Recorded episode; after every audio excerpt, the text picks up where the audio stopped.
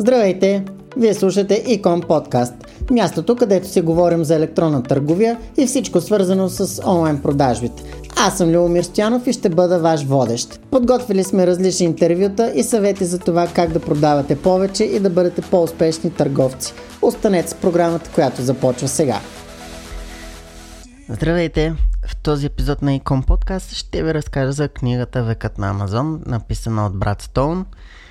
И в нея се разказва за историята на Амазон, на Джеф Безос, как той се основал компанията и какво се е случило по пътя през тези двайсет няколко вече години, от които съществува и се е превърнал в един от най-разпознаваемите брандове в света.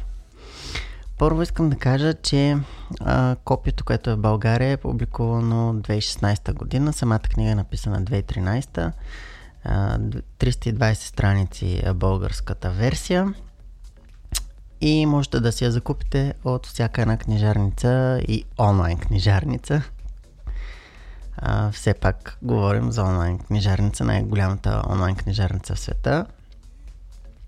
Та за какво се разказва в тази книга?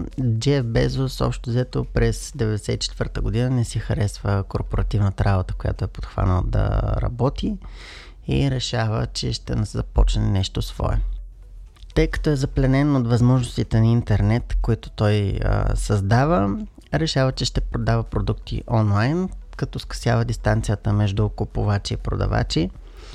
А, съответно, а, измисля името Cadabra за своята компания, но тъй като адвоката, с който разговаря, не го дочува добре, адвоката регистрира компанията Cadabra точка инк, което пък означава труп точка инк и господин Безос е принуден да мисли ново име.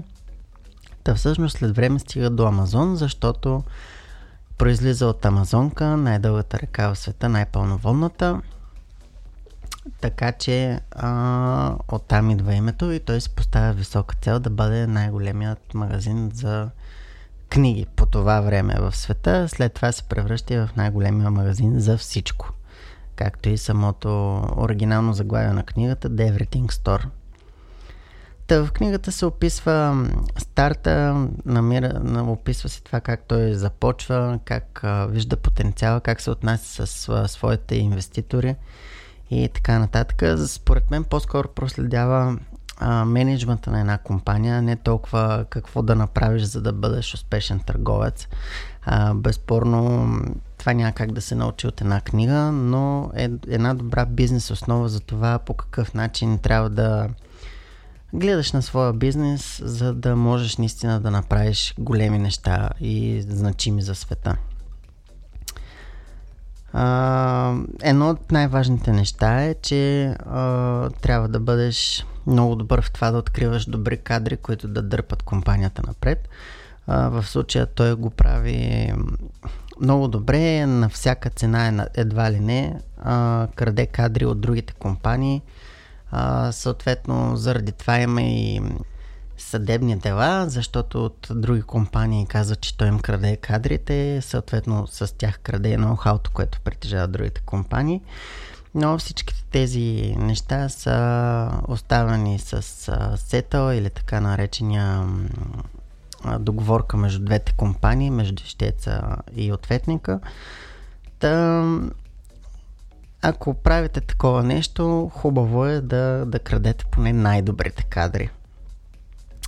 А, също така той вярва, че тези, които са най-близо до проблема, може да го решат най-бързо и най-добре. А, той създава идеологията за екипите от две пици, които, т.е. Два, два екипа, които, той е един екип, който е създаден от а, около осем човека, които могат да се нахранят с две пици. Те могат да разискват глобални неща и да взимат важни решения.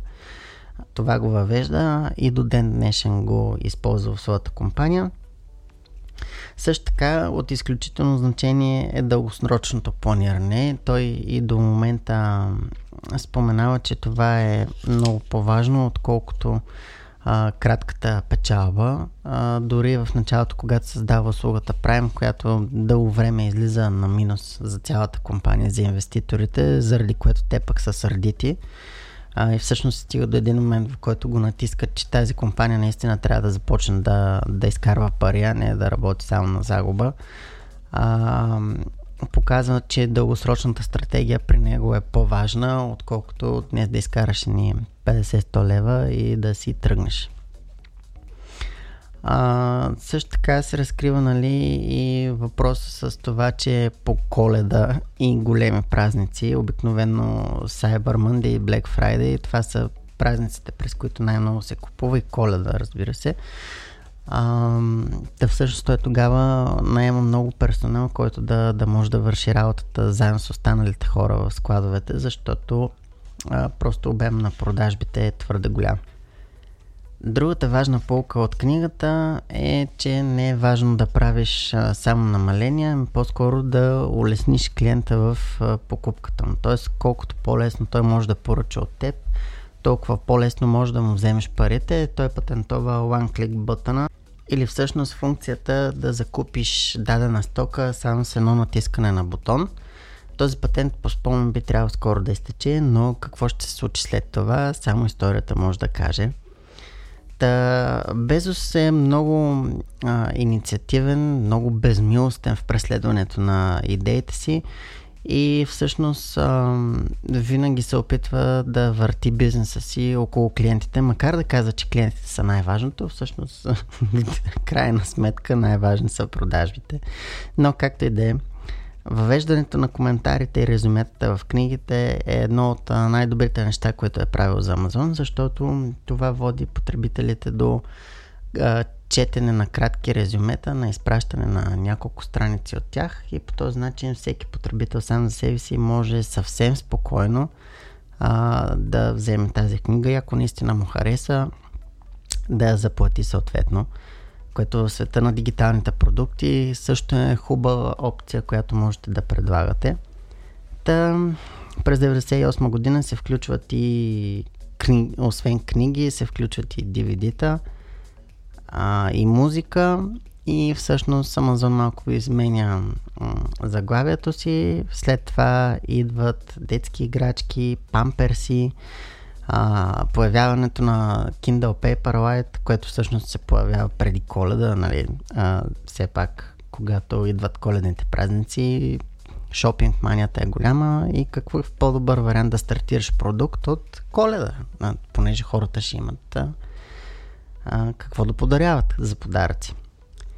На няколко пъти се описва uh, упоритостта на Безос и за това колко е важен клиента. Uh, коледата на деветдесет и девета година екип от uh, няколко човека търси три дни кашон с uh, покемон играчки. Uh, също време uh, той се опитва да, да прави партньорства с Ем Ес Ен, А О Л и така нататък, които да показват негови реклами, и ги гони до край. Накрая им се изсмява и казва, че няма да плаща за тази реклама, и всъщност постига своето.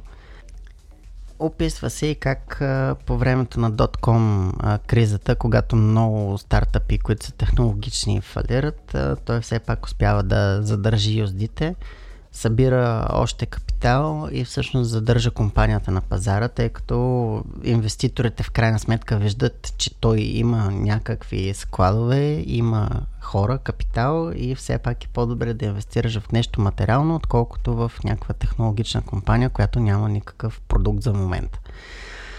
Та, а, книгата... Книгата общо взето е интересна. На мен беше интересна, въпреки че е пълна с много голяма фактология, кой къде се е видял, съседи си, кой си в екипа на създаването на, на Kindle, примерно, са съществували тези хора, те си говорили на обяд в еди си кое място, нали, чак, чак толкова голяма фактология за един читател излиза. Но от друга страна е хубаво, че самата книга пък, нали, лежи на тези факти, тъй като са проведени много интервюта, както и с самия Безос, така и с бивши служители на компанията. Та от тази гледна точка може да се приема, че е една добра референция за това горе-долу наистина какво се е случило в Амазон и как е стигнал до тази а, своя големина. Всъщност се разказва, че Амазон чисто като компания за ритейл а, все още губи, поне до момента на писането на книгата, губи а, с всяка една поръчка, която изпълнява. но пък long-term стратегията е да, да може да стане лидер и какъвто е в момента, защото повече от четиридесет и два процента в света от продажбите на, на каквото и да било в щатите преминават а, точно през Амазон. А, описва се стартирането в другите държави, като Обединеното кралство, като Германия, така че наистина, наистина една интересна книга и всъщност показа как Amazon покрай другите услуги, които предлага като клауд компютинга, всъщност могат да бъдат печеливш бизнес, който да държи а, основния бизнес, който е ритейла, на, на повърхността. В общи линии това е за книгата, на мен ми хареса, препоръчвам я на всеки един, можете да я купите от всяка една книжарница в България. Така че, а можете да си поръчате и електронното копие, разбира се. Доколкото разбрах, вече има и аудиокниги, така че който желая да почерпи малко от опита на този безмилостен а, управник на компания, може да го направи съвсем спокойно. Това беше всичко за днешният епизод на eCom Podcast. Следете ни в социалните мрежи, като напишете ecomcongress във Facebook, YouTube и Instagram или като напишете eCom Podcast във вашата платформа за подкасти. Аз бях Любомир Стянов и ви пожелавам повече продажби. До скоро!